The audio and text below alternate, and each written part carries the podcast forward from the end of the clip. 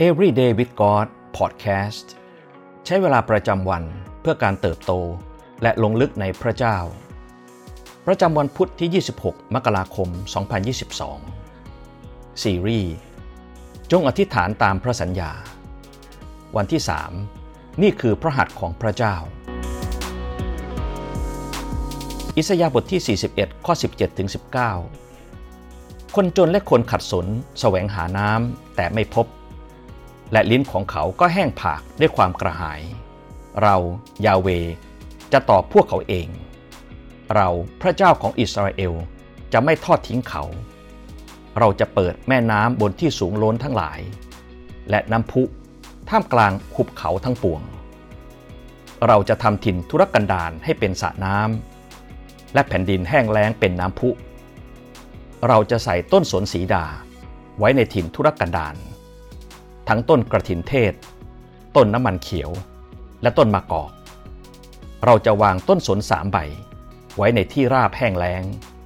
ด้วยกันกับต้นสนเขาและต้นช้องรำพัน เมื่อวานเราได้เรียนรู้ว่า พระเจ้าทรงสัญญาว่าจะจัดน้ำในพื้นที่แห้งแล้งของชีวิต เพื่อเราจะได้เกิดผล และเราได้เห็นสัญญลักษณ์ของการเกิดผลเป็นพืชพันธุ์ต่าง ในข้อ 19 ว่า พระเจ้าจะทรงใส่ต้นสนสีดา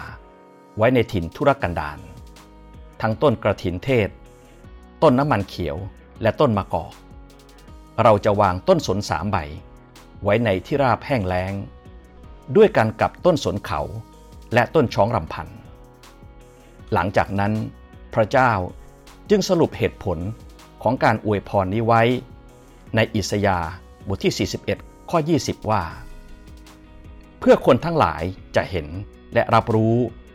เขาจะใคร่ครวญและเข้าใจด้วยกันว่า พระหัตถ์ของพระยาเวทรงทำการนี้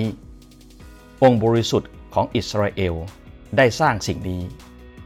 นี่คือสิ่งที่วันนี้พระเจ้าอยากให้ประชาชนของพระองค์ตอบสนอง คือเมื่อเราเผชิญกับสถานการณ์ที่สุดแสนจะยากลำบากในชีวิต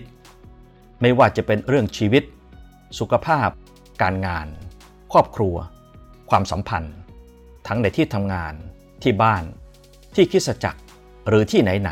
ๆ พระเจ้าทรงเข้ามาในช่วงเวลาที่เราไม่รู้ว่า หนทางข้างหน้าจะเป็นเช่นไร ทรงให้แม่น้ำแห่งพระพร สันติสุข ความยินดี และการหนุนน้ำใจ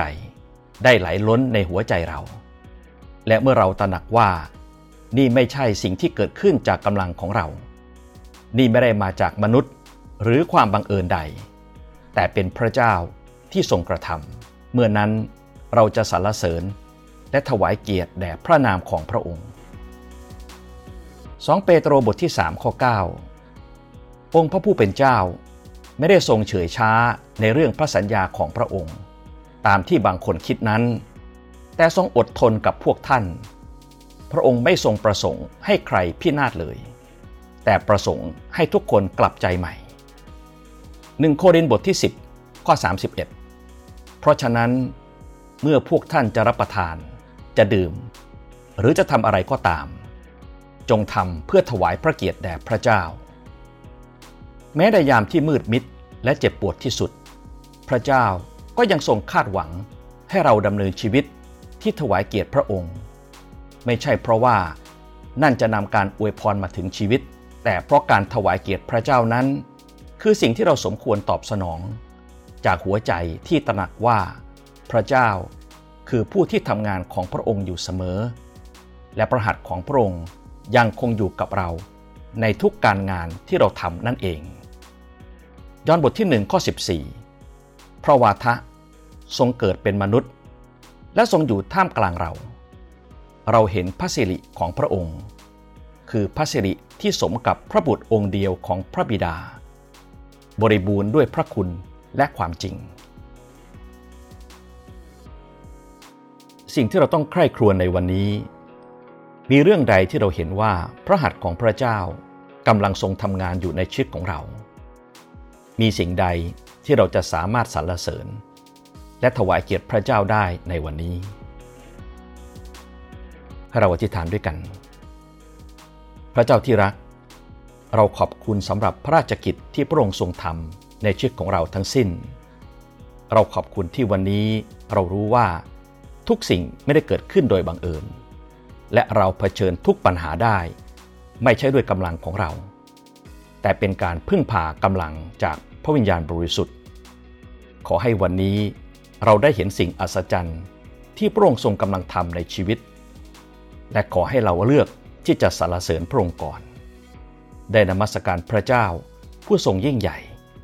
และได้เห็นพระหัตถ์ของพระองค์เคลื่อนไหวในชีวิตของเรา ขอทรงเปิดดวงตาและหัวใจของเราในวันนี้ เราอธิษฐานในพระนามพระเยซู เอเมน